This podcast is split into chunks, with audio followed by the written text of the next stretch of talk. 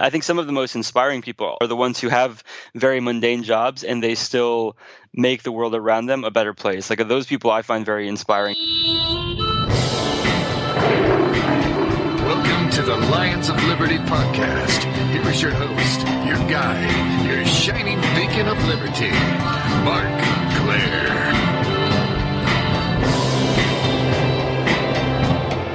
Hey there, kiddies, and welcome on back to Lions of Liberty, the 289th episode of Lions of Liberty to be exact. That means you can find today's show notes. And I really want you to go to the show notes because there's going to be some important information over there. You can find those at lionsofliberty.com slash 289. That's where you're going to get some information about a very special project. Uh, and that's going to make some more sense to you after today's interview. I don't want to give too much away just yet. So let's get going, shall we? My guest today is the founder of DonorSee, an amazing app which is revolutionizing the way charitable donations can be delivered directly to the people who need them around the globe. This app was even used in co- coordination with the listeners of last week's guest, Tom Woods, his program to build a house for a widowed grandmother in need. I'm so excited to find out more about it with my guest today. I am pleased to welcome in Mr. Gret Glyer. Gret, are you ready to roar? I am. Let's do this. All right, man. Now, Gret, we'll talk more about DonorSee and just how this app works in a bit. But you know, first, I want to find out a bit more about how you got here. How did you first become interested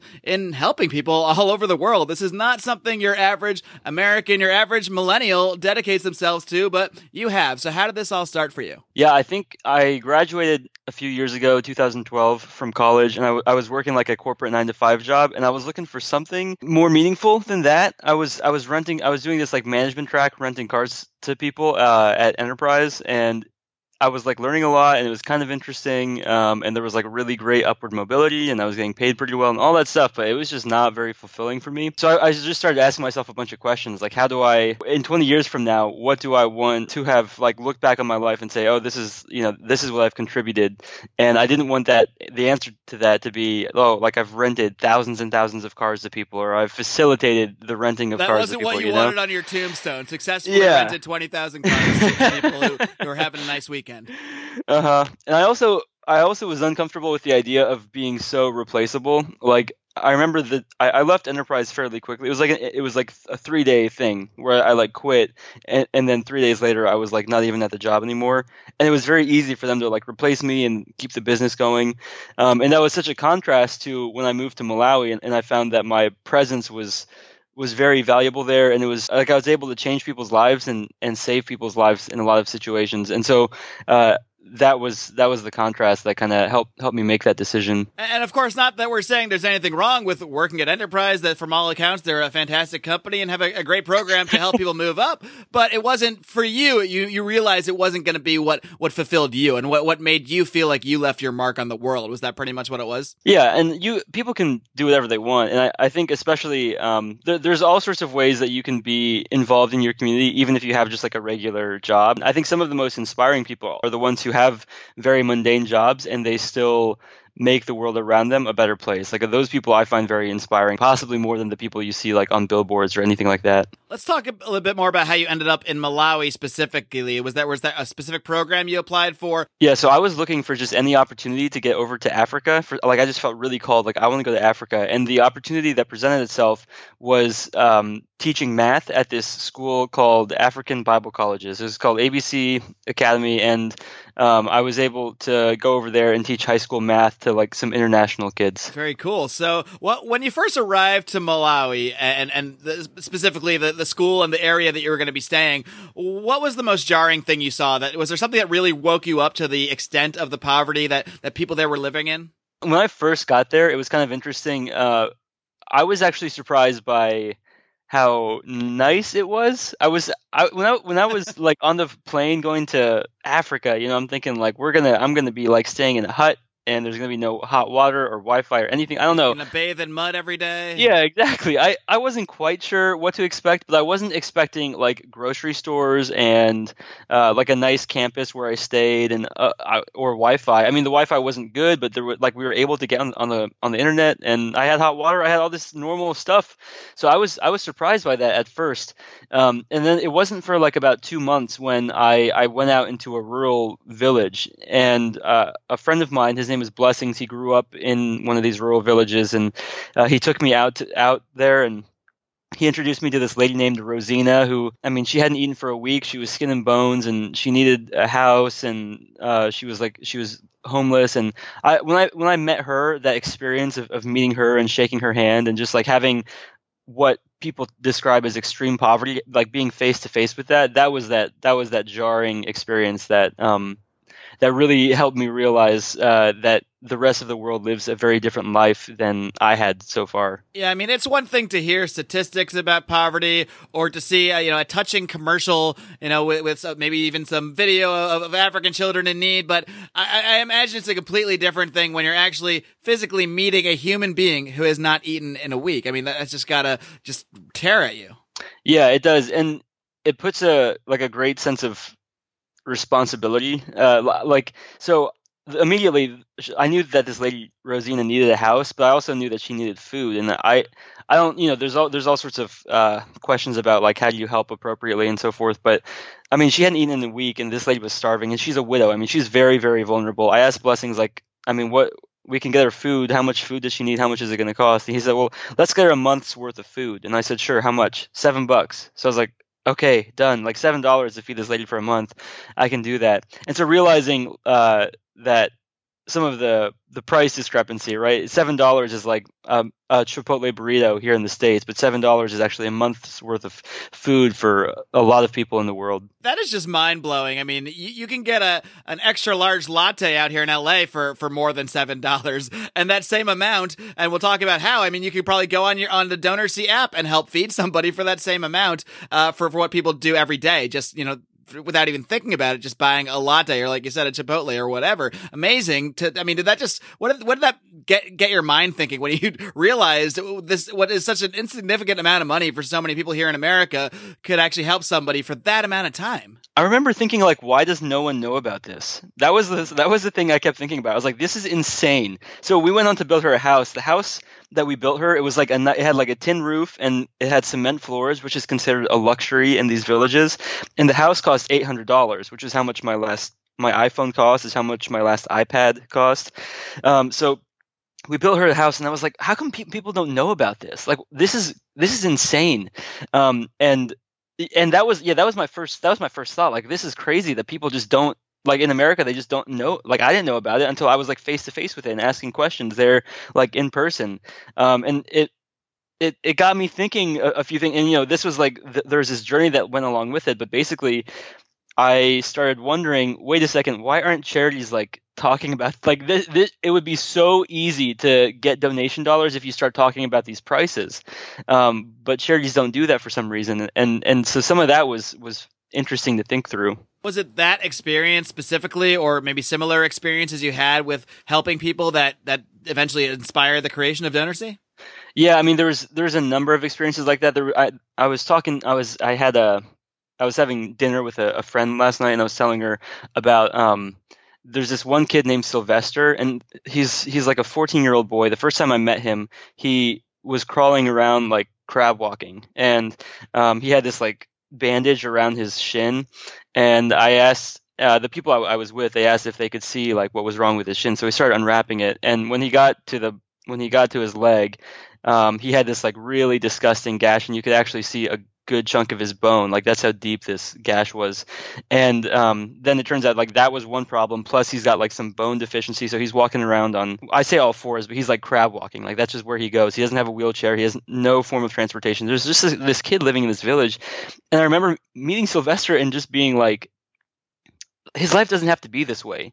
Um, the there's actually like there's even like programs in Malawi to get kids like Sylvester surgery for free, but the family that Sylvester was a part of, they couldn't even afford the bus ticket to take them from the village to the hospital. I mean, that's that's the type of extreme poverty they're living in. And so learning about these all of the there's just like this disconnect where like people need just small amounts of resources that will drastically transformed their lives. There, there's this other story about this girl Emily, who's who's an orphan now because her mom died because uh, she couldn't afford the twenty dollar bus ticket to take her to the hospital, and so she just she spent six months in her village just getting sicker and sicker and sicker, and then died. And then her father took off. And now this little girl Emily, who I saw every Friday when I went went out to these villages to play soccer, um, she was an orphan, and I was like, she does not have to be an orphan. It was twenty dollars. Like this, this type of it's insane that this this stuff is happening, and there are very simple ways to to take care of it. It's it's just a matter of funneling a small amount of resources to the right place at the right time. So it sounds like a lot of the cases, even when there is a say a facility, a hospital that's able to do surgery or able to you know maybe keep someone alive who's sick, a lot of times it's just that simple. There's a disconnect between the where the charity is or just where the hospital is and actually getting a human being there. There was no method of sort of connecting those two dots. Is that about right? Yeah, I mean that's that's that's almost always the case, and there's lots of situations where you know a, a more um, where it, it requires a lot more work and a lot more effort to lift a society out of poverty, right? So, like my last year in Malawi, one of the things we did was we built, I crowdfunded a hundred thousand dollar girls' school, and we we put the, this girls' school in the middle of this rural Malawian villages, and 120 of the like the most vulnerable girls from the area came, and and they're getting an education because Malawi has one of the worst um, gender parity gaps in the entire world. And so, like, there are times when infrastructure is really important, and and investing in that is very important. But at the same time, there, there are like what you what the way you described it, there are just like lots of disconnects, um, and that that require not not much to to drastically change people's lives. So when did that light bulb go off? When did you kind of put this all together and have that brainstorm, have that idea to create this app, DonorSee? Yeah, so I mean, everything is like this slow moving process. I, when I look at my life over the last four years, so you know, there was we built that house for Rosina, and we took pictures, and I sent that back to the donors, and that was like one of the first times that I had done something like that, and I was like, and, and the donors like loved it. It was like, oh wow, I get to see like this lady whose house I built, like it's very meaningful to them, and they felt like they were connecting with this person on the other side of the world. Um, who you know it's like it's it was just such a unique experience for them to to be able to connect and make an impact in someone's life like that in that way and so i had these like little experiences here and there and then i remember one time i was having just like a conversation with someone and um, they were asking me like what I want to do long term, and I said, "What I at some point I I've had this idea, and I don't even remember. I don't I don't know. Is the whole like light bulb moment is hard to describe. It's kind of like ethereal, but um, I remember telling telling them that like someday I would love to start a tech company. I would love to start the Uber for charities. And then they asked me like, well, what is that? And I started describing it. And as I was describing it, I basically described DonorSee. And then I hung up. I was it was a Skype conversation. I hung up the phone and I, I went to my computer and I typed out this document describing like what the Uber for charity would look like. And I still have that document to this day. And it's basically like what DonorSee is it's crazy that yeah and that was like a year ago. It was a little over a year ago. It's an amazing thing especially today with all the technology we have. If you have an idea for something and you lay it out in your head and you think well someday i'd love to create this this uber for charity it only takes one extra little light bulb to make you realize wait why why does someday why can't someday be today? Why can't i just sit down and do that? Uber already exists. Charity already exists. Yeah. i mean the, this technology is here now. There is nothing really to stop you other than doing it I totally agree. I think that's one of the things. Like, I don't think I could have done this five years ago, ten years ago, probably like probably even three years ago. I don't know, but there's like so many available technologies where you can build things for a lot cheaper than you could even like three years ago. Honestly, like the the technology we have today is is incredible, and the ability to build things um, that can scale massively uh, exists like never before. Now, how exactly does DonorSee work? Why don't you just break down step one when someone goes? I, I just downloaded it the other day and it's extremely easy to sign up, which to me is very important with an app because today there's so many things to distract us, so many different ways we can contribute to different things. If it's not easy, you can lose somebody really quick. But I downloaded it within two seconds. Literally, I hit sign up with Facebook and I'm already in there. So it's definitely easy to use, easy to get started. But how does it all work once someone gets in there, signs up? How do they go about sort of donating to charities? How does the whole system work? Yeah, well, it depends on, on who you are. There's there's people who sign up and they just they enjoy going through the through the projects, and sometimes they spend 10 minutes looking through projects. Sometimes they spend an hour, and we have all these metrics that track that. But people end up spending a lot of time just like looking through different projects.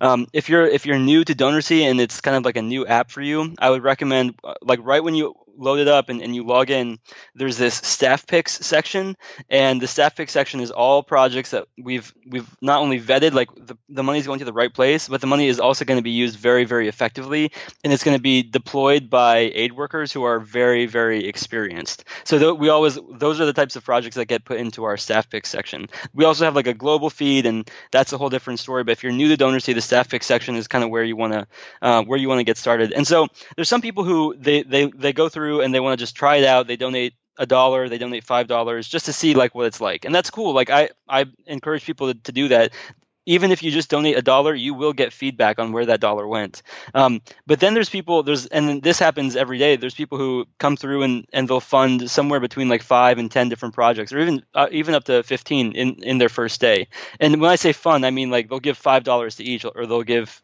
some some multiple to each of those projects.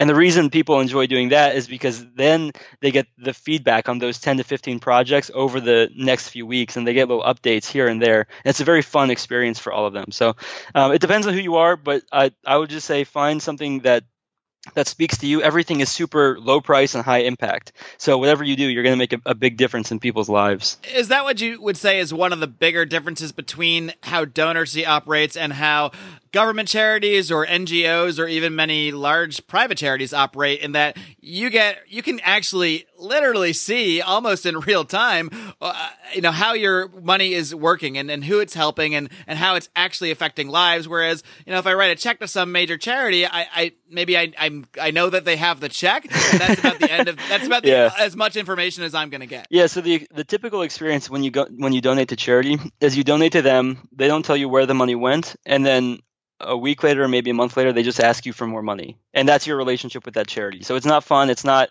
engaging and you, you do it because you feel guilty.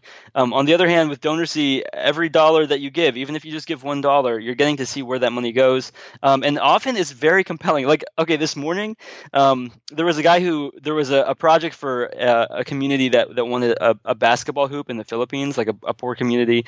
And um, the so it was like a $45 thing forty-five dollar project. Someone someone came along and i think his name was jorge. He he came along and he um, donated the $45 and uh, four days later the basketball hoop is standing up they took a little video of it they showed they showed the community members like shooting hoops for the first time and to take it one step further um, they wrote jorge's name on the basketball hoop so this basketball hoop in the middle of the Philippines has the donor's name on it, which is like kind of weird, but also like kind of fun at the same time.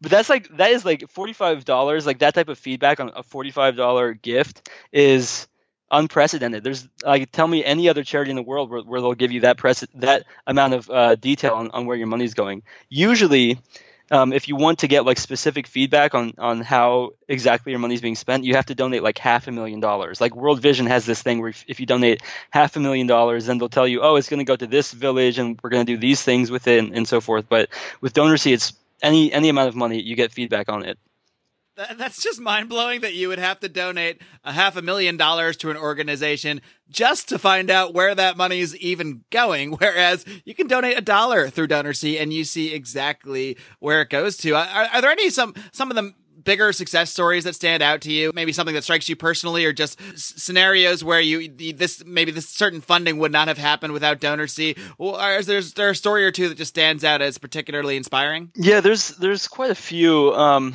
I, and it's like I could pick one almost every day, which is like one of the things that makes my job pretty awesome. But I, I think one of the things that I, one of the ones I talk about a lot um, for all sorts of reasons is there was this there was this girl who was crossing a river um, somewhere in Africa, and she uh, she's like a seven year old girl. I think she went to go get water for her family. So you know how like in Africa they carry like water. They'll go to the they'll go like fill up a, a bucket with water and they'll carry it on their head. And so she's like walking through this r- river with water on her head, and she doesn't see um, like you have to have very good posture and your chin has to be like high up when you're carrying it this way. So she didn't see this crocodile in the river like right next to her. Crocodile comes up and bites her in the torso, and there's some there's two guys who are working nearby. That the two guys come uh, dive into the water, grab the girl, uh, wrestle the crocodile away. The crocodile swims away, and they, they bring her back onto shore.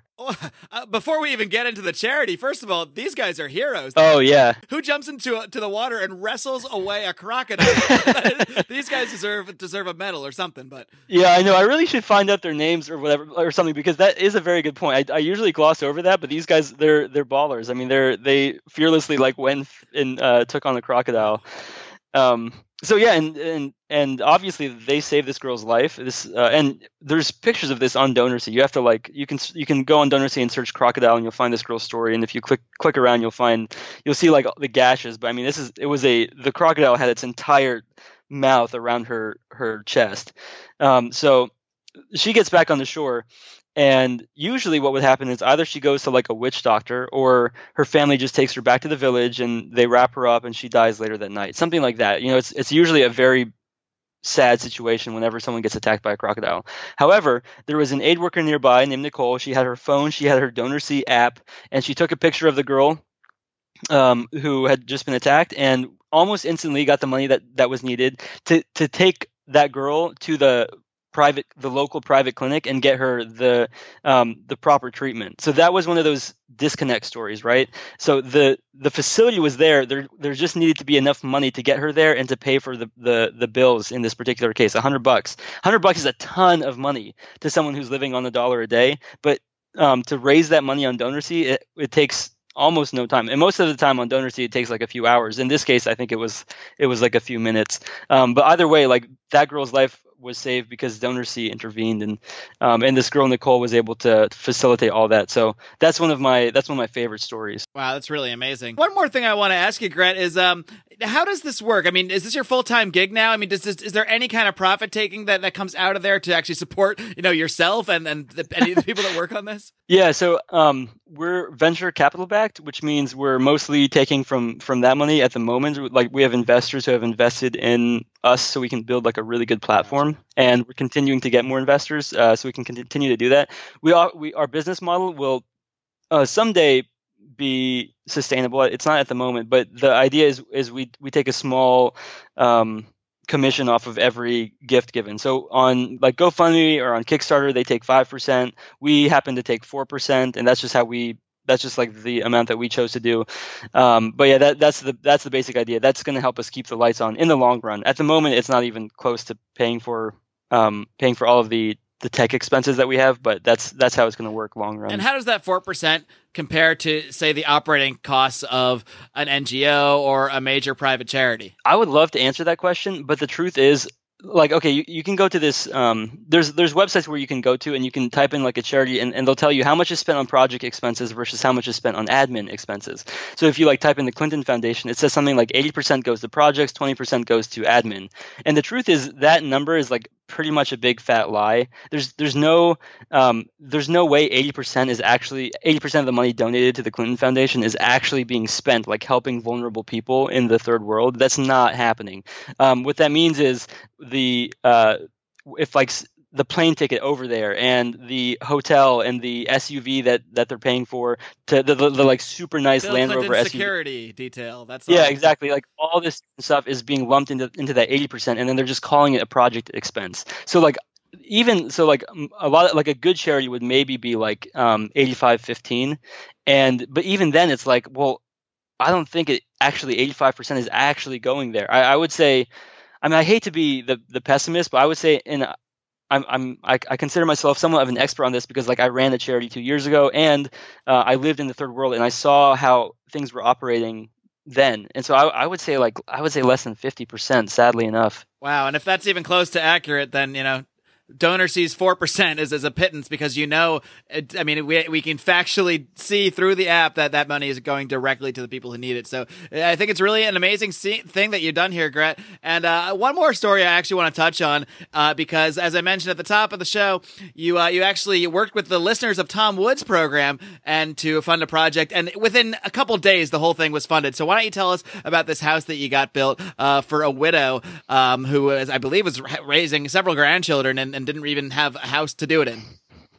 Yeah, so that was um that was back at, at, at the early days of DonorSee. We've been around for like six months now. So I, I, remember I was on the Tom Woods show just briefly after we launched, um, and the Tom Woods audience is super generous, and they uh the whole thing happened organically. I was on Tom Woods show, and um, there were a whole bunch of of projects in like the staff pick section and for some reason a bunch of the listeners found this one project and started sharing it with each other and and they would like they would leave uh, they would give their donation and they would say hey i'm from the tom woods show um, just so you know and and then over time like the tom woods tom woods like shared on twitter and the thing got funded super quick and and that wasn't the only thing that got funded but that was one of the that was one of the things. It was just like this organic thing where like everyone who who gave to this one house uh, built this house um, from the Tom Woods show, and then we and then they got to see like we took video of the house going up, and we took video of the widow moving into the house for the first time. It was like it was a fun thing, um, and it was cool. And, and Tom Woods was was really proud of it. And you know, I'm, if you've listened to his podcast, you know that he, he's a huge fan of DonorSee.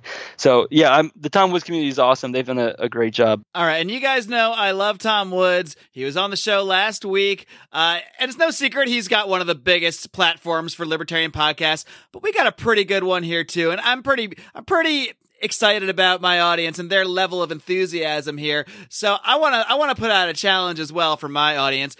After the show, Grant, we're going to find a project to fund and we're going to put the challenge out there. So stay tuned after the interview and uh, I'll give you guys a little more detail about a special project that you guys can help fund directly. And we're going to try to make the Lions of Liber- Liberty listeners find a project that we can just directly fund, just like Tom Woods did. So, and we can maybe help prove out there that, you know, what, what they always say about libertarians, the, the biggest criticism is, oh, they're just, they're just heartless. They don't want to help people because we want to look at other methods other than government coercion to fund charities. And, and now the biggest, biggest criticism out there is that people say, well, these things would just wouldn't get funded. Nobody would get help. Uh, you know, you can, you can talk the talk all you want, but you guys will never walk the walk. So I want to, you know, show people that we can actually walk the walk. Obviously, you've already shown it through the Tom Woods show. We're going to do it here at Lions of Liberty too.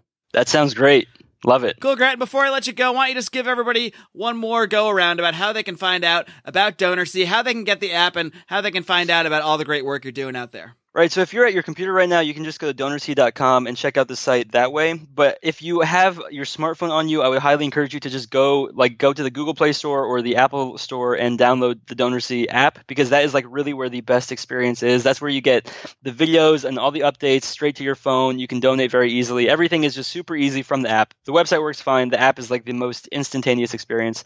And if you want, um, there's a search feature on DonorSee. So ser- type in my name, Gret Glyer, and you can follow me. And then any anytime I post new projects, you can uh, give to those or just see how those are going. Um, and then if you want to follow me on Twitter, at Gret Glyer and then at DonorSee.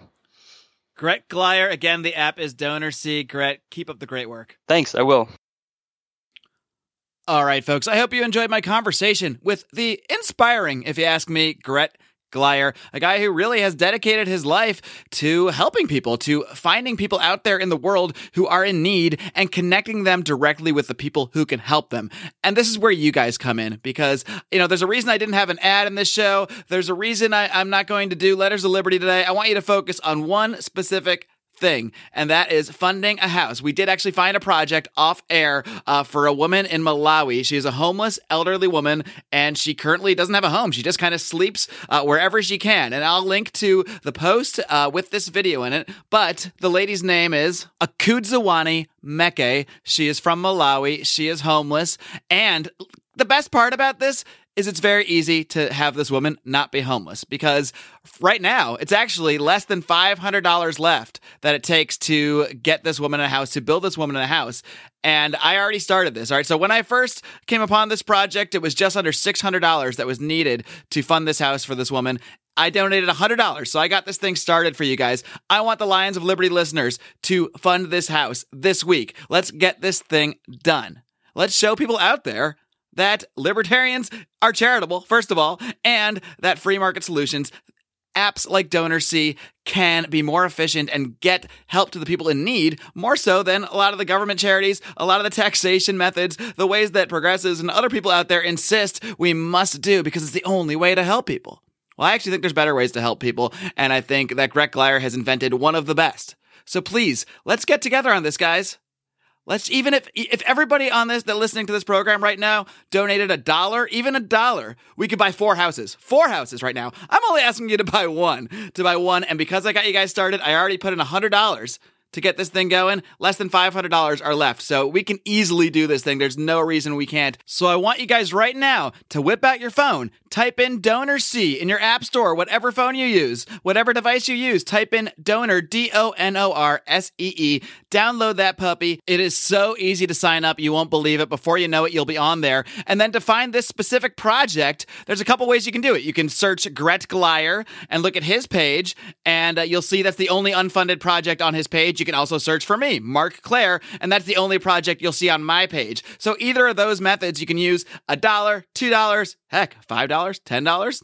$100, whatever you can do. But I put my money where my mouth is, and I'm putting my time where my mouth is by dedicating a whole episode specifically to this cause. And I'm hoping you guys out there can help us get this thing done. If you do donate, please leave a comment over at over at DonorSee that you came from Lions of Liberty. Maybe tweet something out. You can share this on Facebook. You can share it on Twitter. There are so many easy ways to share these projects with other people. So that's what I'm really going to ask you guys to focus on this week. And we'll get back to our, our normal hawking of everything next week week. Uh, until next time, guys, though, please do check out DonorSee. Please do help us fund this very special project. Now, next week, I've got an exclusive interview with Libertarian Vice Presidential candidate Judd Weiss. If you're a member of the Lions of Liberty Pride, you've already heard it because I released that interview early and commercial free to paid supporters of this program at, at the $5 or higher level. So if you want to hear it now, go ahead and go on over to lionsofliberty.com slash support and join this thing. In the meantime,